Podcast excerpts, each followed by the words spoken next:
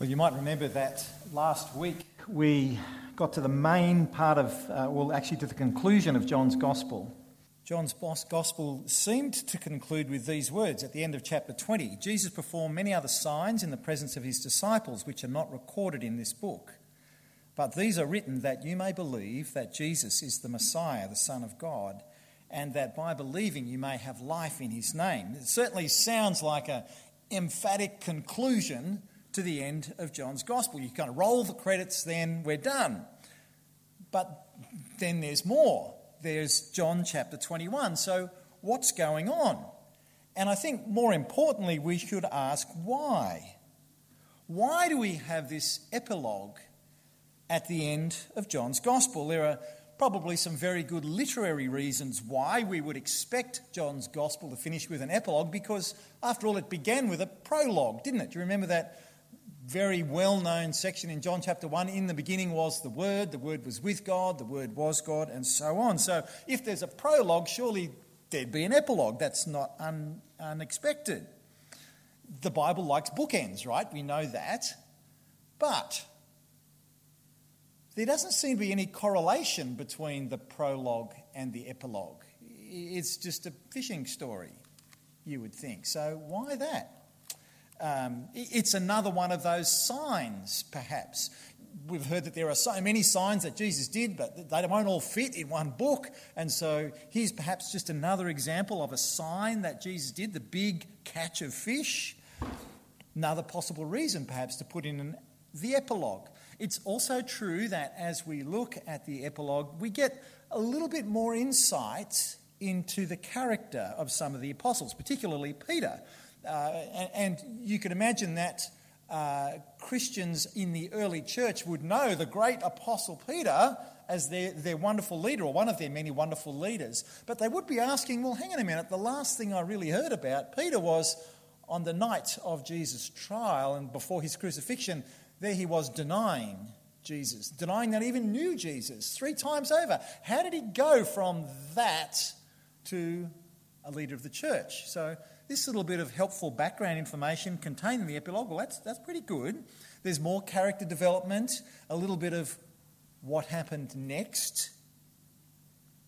Possible reasons to include this epilogue. But I think that there is a much stronger reason. In fact, a much more compelling issue that actually drives the addition of John chapter 21. And no surprises, the reason's tucked into the text itself. We can look at it, we can see it for ourselves. So the first clue is verse 19, where Jesus prophesies the manner of Peter's death. It kind of only makes sense, actually, this prophecy, if you know that Peter has already died. Uh, he was crucified in Rome about 64 AD. Uh, the second clue is in verses 22 to 24. There was this rumor going around that the Apostle John would not die until Jesus returned. All the other apostles suffered, were um, horribly uh, persecuted, and died. But somehow John was living on for quite a long time, it seems. Maybe John won't die before Jesus returns. But that rumour is now dispelled, is squashed in verse 23. You see it there. Jesus did not say that he wouldn't die, but he only said, If I want him to remain alive until I return, what's that to you? Last piece of the jigsaw puzzle, verse 24. Have a look at it. Uh, referring to John, we read this This is the disciple who testifies to these things and who wrote them down. We know his testimony is true. In other words, at the time of writing, John is dead. We know his testimony is true. Who's the we that's writing this? Well, they're probably John's disciples, a group of elders and teachers uh, that John has trained up. Maybe they're on Patmos, more likely, I think they're in Ephesus. And after his death, after John's death, they have put the finishing touches, as it were, on John's testimony and they have published this gospel for the benefit of the wider church. So, why do we have this epilogue? Jesus has been resurrected from the dead. He's ascended back to heaven. Peter has died. John has died. Jesus hasn't come back yet. There's a problem. A very real question for the early church. And that is what do we do now? What are we supposed to do? all of our leaders are gone. And here we are, still here, waiting for Jesus to return. What ought we do? I'm suggesting that, uh, among others, this is the issue driving our passage in John chapter 21. So let's look a little more carefully now at the passage, see how it unfolds, and you'll see why I think this issue is actually central to uh, its inclusion and to what takes place here. So, um, after Jesus' resurrection, it seems that the disciples stayed in Jerusalem for another week or so, allowing for two Sunday resurrection appearances of Jesus uh, to the 12 or 11 in the locked upper room. But then, following Jesus' instructions, they went up to Galilee for this third uh, appearance and maybe some other appearances as well to his disciples. And then ultimately, Jesus returns to heaven from Galilee. And so that's where John chapter 21 picks up this fishing narrative, as I'm calling it. Uh, so, verse 1 after Jesus appeared again to his disciples by the Sea of Galilee. So, we're up north now. It happened in this way Simon Peter, Thomas, also known as Didymus, Nathanael from Cana in Galilee, the sons of Zebedee, and two others were together. First thing that catches our eye, or at least caught my eye, is this list of names. As far as we can tell, only the Galilean locals are listed among the disciples here. There's only eight of them, and not only that, Thomas is named second. In all of the other lists of disciples in the Gospels, the big three are always up front. There's always Peter, James, and John, right? But suddenly Thomas has been promoted up the batting order. Why is that? Maybe it reflects his increased stature. And remember what's just happened in the chapter before. Jesus has appeared specifically and personally to Thomas.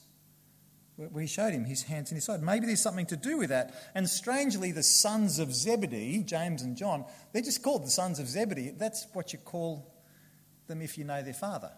Zebedee. It's the locals' term for those two guys. They're at the back end of the list. We, we're not told why that is. It's kind of strange. We're also not told why Peter suddenly decides he wants to go fishing. But this fishing trip fits in with all of the other fishing narratives we've got in the Gospels. It seems to happen a lot that these professional fishermen, remember that's who they are, these are, these are the expert fishermen in their local waters, they go fishing and catch nothing. Sound familiar? As fishermen, they make great disciples. Um, you know, maybe Jesus thinking, I've made you fishers of men, not fishers of fish anymore. Maybe there's a lesson in that for them as well. But they return all the way to shore, almost, and then Jesus says in verse 6 throw your net onto the right side of the boat and you'll find some fish. When they did, they were unable to haul the net in because of the large number of fish this miraculous catch of fish is actually the, the trigger, the sign that, ah, it's Jesus who is revealed. And John, of course, is the first one who recognizes him and turns to Peter and tells him. And it's actually a pattern. You might have noticed a pattern developing for Jesus' resurrection appearances. Back in chapter 20, you remember that Mary at the empty tomb doesn't recognize Jesus initially. She thinks he's the gardener or someone, but it's only when Jesus speaks her name she recognises Jesus. Similarly, behind closed doors, the, the 12 or 11 are, are, utterly bewildered until Jesus shows them his nail scarred hands. It's me. Thomas, come and see. It really is Jesus. And so the same sort of revelation experience happens again. Peter doesn't initially recognise Jesus, but then he does. As soon as he does, what does he do? He jumps out of the boat and heads straight for shore, um, leaving the other guys with the fish. So in verse 7, you see that. Then the disciple whom Jesus loved, that's John, he says to Peter, It is the Lord. And as soon as Simon Peter heard him say, It is the Lord, he wrapped his outer garment around him, for he'd taken it off, and he jumped in the water. The other uh, disciples are left with the fish in the boat. They've got to pull it in. Jesus then uh, is, is known to them on the beach. Look what happens again here. It's really, it's quite fascinating. Jesus says to them, now presumably they've, they've finally got the boat into shore, bring some of the fish that you've just caught. Simon Peter climbed back into the boat and dragged the net ashore. It was full of large fish, 153. Only a fisherman counts how many fish are there, right? It was 153 fish that day, guys. Um, and it's another sort of minor miracle. The net wasn't torn. Apparently, that's important that we should know. Jesus says to them, Come, have breakfast. None of the disciples dared ask him, Who are you? They knew it was the Lord. Jesus came, he took the bread, gave it to them, did the same with the fish. This was now the third time Jesus appeared to his disciples after he was raised from the dead. So, what's the point of this narrative? It's an interesting narrative, lots of great detail in it. And apart from the miraculous catch of fish, it's kind of ordinary, right? Some guys go fishing. They gather on the beach and they have breakfast. It seems to me that the very ordinariness of this post resurrection event tells us something very important. Jesus is familiar. He's physical and he shares breakfast. He goes for a walk along the beach. He, he participates in conversations. The resurrected Jesus engages with his disciples around real events in common ways. There is a relationship here, authentically human. Do you remember during the Last Supper, Jesus says, You are my friends if you do what I command you. I no longer call you servants because a servant does not know his master's business. Instead, I've called you friends. For everything that I learned from my Father, I have made known to you. Jesus' disciples know their master's business, and they are called friends. And it got me thinking I wonder if this very familiar setting doesn't actually help them to prepare for giving their testimony to Jesus in the midst of ordinary everyday life. Jesus is Lord. He is risen from the dead in the middle of ordinary everyday life. I think there's more to it than that, although I think that is significant. There is more when Peter finds himself walking along the beach with Jesus in conversation. And in that conversation, there is reconciliation and there is a kind of commissioning. But it all centres on the issue of love. So we're at the heart of the passage now. This is central to everything in John chapter 21. So I'm at verse 15. Read along with me. When they had finished eating, Jesus said to Simon Peter, Simon, son of John, do you love me more than these? Yes, Lord, he said, you know that I love you. Jesus said, Feed my lambs. Again, Jesus said, Simon, son of John, do you love me? He answered, Yes, Lord, you know that I love you. Jesus said, Take care of my sheep. The third time he said to him, Simon, son of John, do you love me? Peter was hurt because Jesus asked him the third time, Do you love me? He said, Lord, you know all things. You know that I love you. Jesus said, Feed my sheep.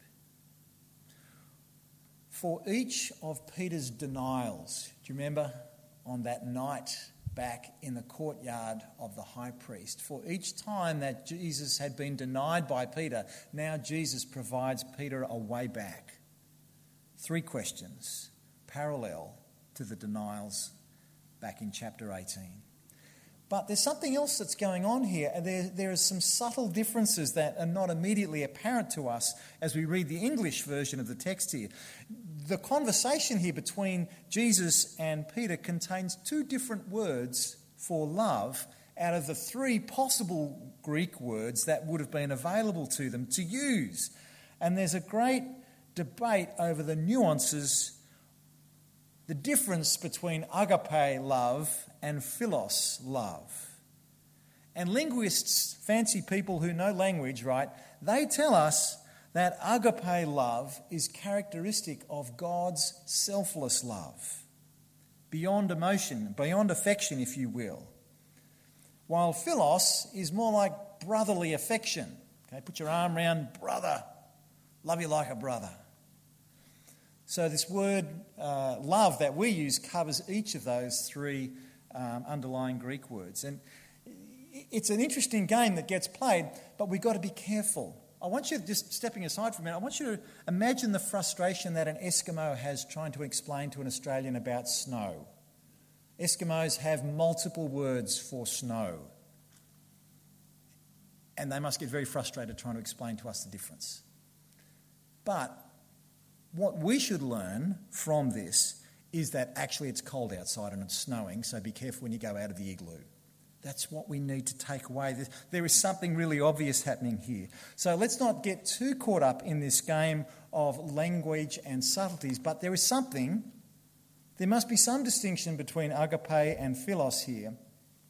Peter's three questions that he hears from Jesus actually lower the bar of love each time. So let's look at it more carefully. The first question that Jesus asks Peter is Comparing your love to that of the other disciples, Peter, do you agape me more than they? And Peter replies, I love you like a brother. You know that I philo you. Jesus asks a second question to Peter. And he asks him, Does your love for me have the qualities of agape love? And Peter replies, You know that I love you like a brother. The third question seems to be a, another concession to Peter. Jesus says, Do you love me like a brother? Peter responds, You know that I love you like a brother. So, in this conversation, there's actually a coming together, a reconciliation. Peter has to acknowledge that his boast that he made on the night before Jesus was crucified, Peter said, I'm going to die with you, Lord. I will die for you, Lord. Peter, the great boast, that kind of thing that Peter would do, right? And he now has to, and he seems to have learnt the lesson, but he now has to reconcile himself to that. Peter does indeed love Jesus, and that is sufficient. No comparisons, no boasting, it is enough that he loves Jesus. And there is now peace between Jesus and Peter. There is no shame, there is no regret, no more dredging up the past. That reconciliation is very, very important.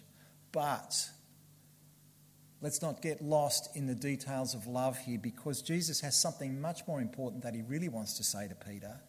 Let's not get away from the intent of the conversation. What's the conversation really about? Peter, it's time to get on with the job.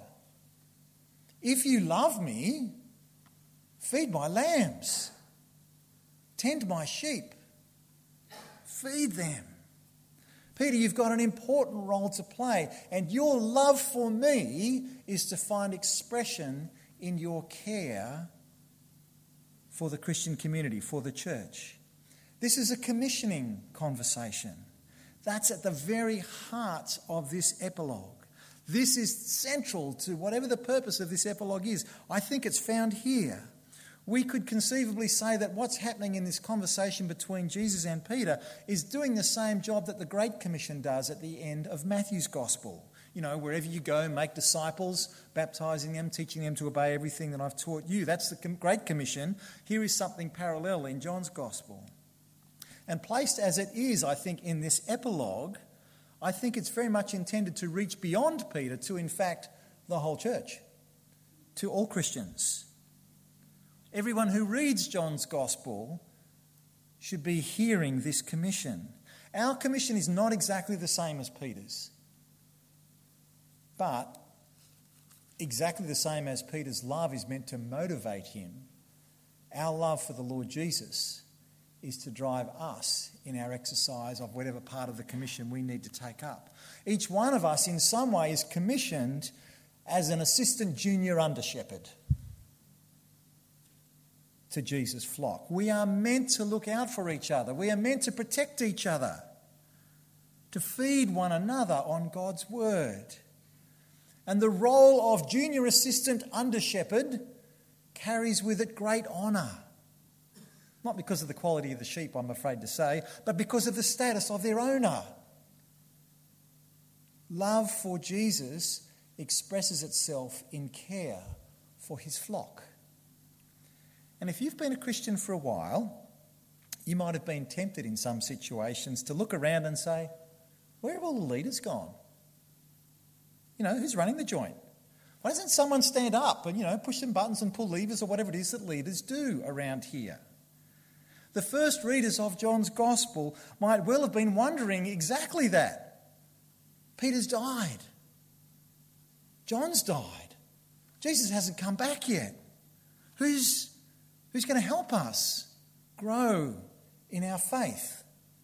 Who's looking after the little ones who are young in the faith? This epilogue that we're reading provides gentle encouragement at this point. Everything is exactly as Jesus said it would be. Keep calm and get on with the job. Seems to me the message here. We could look around us to say, and where's Dixon? Where'd he go? Or that older person who first helped me to become a Christian? Or that youth leader back in the day who showed me the way? Or my favourite author? Or some inspirational leader? Where are they? If you're wondering that, maybe now is the time for you to step up. For each one of us to pick up our share of Peter's commissioning to tend and to feed and to protect the younger followers of Jesus, to disciple them well. If you find yourself at this moment going, "Oh, that's pretty heavy, Stu," and, and you find yourself inwardly, you know, reaching for excuses, uh, well, you know, there's probably people way better qualified than me, right? And um, I, am kind of busy, um, you know, and there's people with more zeal and passion than me. They should do that job, right? I have no doubt that in Jesus' day, in all of Israel, there were many sharper, smarter, and more qualified people other than Peter. But that didn't seem to matter to Jesus. What mattered to Jesus was do you love me? And are you willing? So if we find ourselves looking around for someone else to do the work of leadership around here, maybe it's time for us to step up Maybe we should start to look out for Jesus' lambs, for his sheep.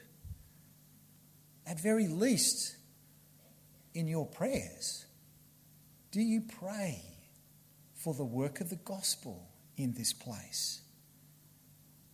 Do you know some of the people who are doing a great job in youth ministry or running our kids program? I would love us to welcome people a whole lot better than we do. Is that something you could help with? I would love us to serve the wider community in which we live a whole lot better than we do. Is that something you could help us with? Be great. We might only be junior assistant under shepherds, and the sheep may not be that appealing. But that's not the point. We don't work for the sheep, we work for the owner of the sheep. Well, loving Jesus in that way is not without cost. That was certainly true for Peter. As we look at verses 18 and 19, Jesus says to Peter, Very truly I tell you, when you were younger, you dressed yourself and you went where you wanted. But when you are old, you will stretch out your hands, and someone else will dress you and lead you where you don't want to go. Jesus said this to indicate the kind of death by which Peter would glorify God. Then he said to him, Follow me. For Peter, shepherding Jesus' flock would ultimately cost him his life. That's the intent of Jesus' words here to stretch out your hands and be led where you don't want to go, is referring to Peter's own crucifixion 30 years later under Emperor Nero in Rome. Tradition has it that Peter was actually crucified upside down at his own request because he didn't want to have the honour of dying in the same way that Jesus died. But even knowing that he would die a martyr's death, Jesus says, Peter, don't focus on that. Instead, even in my absence, follow me. You are my disciple. Imitate me as I show you. Be my disciple. Now, in the face of such a uncomfortable conversation, if I was Peter, I would look for some wriggle room, wouldn't you? I would look at least to divert attention, and very conveniently, John is walking along the beach behind us. What about him? Verse 20 Peter turned and saw the disciple whom Jesus loved and was following them. This was the one who'd leaned back against Jesus at the supper and had said, Lord, who is going to betray you? When Peter saw him, he asked, Lord, what about him? Jesus answered, If I want him to remain alive until I return, what's that to you? You must follow me. Comparing ourselves to other Christians is never a good idea. What about him? What about her? What about them? That disciple who was so close to you, the one whom, whom, in whom you confided at the Last Supper, the one that gets called the beloved one, that is the one that you love the most, your favourite. But Peter doesn't get a straight answer about what about him. Instead, Jesus says, and the language is very emphatic here you must follow me. Discipleship is not about comparisons, it's not about fair. It's firstly about loyalty to Jesus. Not competing, not comparing yourself with anyone else. I'm a Christian because Jesus has called me to follow him, regardless of what happens to me, regardless of what happens to anybody else, irrespective of that result, whether that results in a, in a comfortable life for me or a very uncomfortable life for me. And today, now, after the first apostles are long gone, in this time when we're waiting for Jesus to return in his glory and it kind of seems a little overdue and yet it's another day closer, we are to have a singular focus on following the Lord Jesus alone. And so at the end of John's Gospel, we know that in his teaching, in his signs, in his actions, Jesus has unveiled the one and only God. He has unveiled him to all who read this book. And we know that Jesus is the unique and supreme Son who has won salvation, who has defeated death, all for the purpose that we would believe and that believing that we would have life in his name. And now it's our turn to step up. We have a part to play somehow in feeding and protecting Jesus' flock. It, might be in the midst of ordinary, everyday stuff of work, you know, fishing, uh, making breakfast, maybe walking along the beach. It might be in a small group, or it might be with our younger people, or it might be in the broader community. If we love Jesus, we follow him and we tend his sheep. Will you pray with me? Lord Jesus, thank you for the amazing privilege of being called to follow you as your disciple.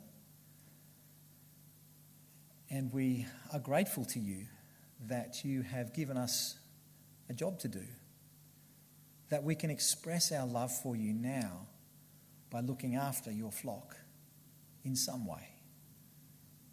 Please give us such grace and your Spirit's help that we would do that well. We ask it in Jesus' name.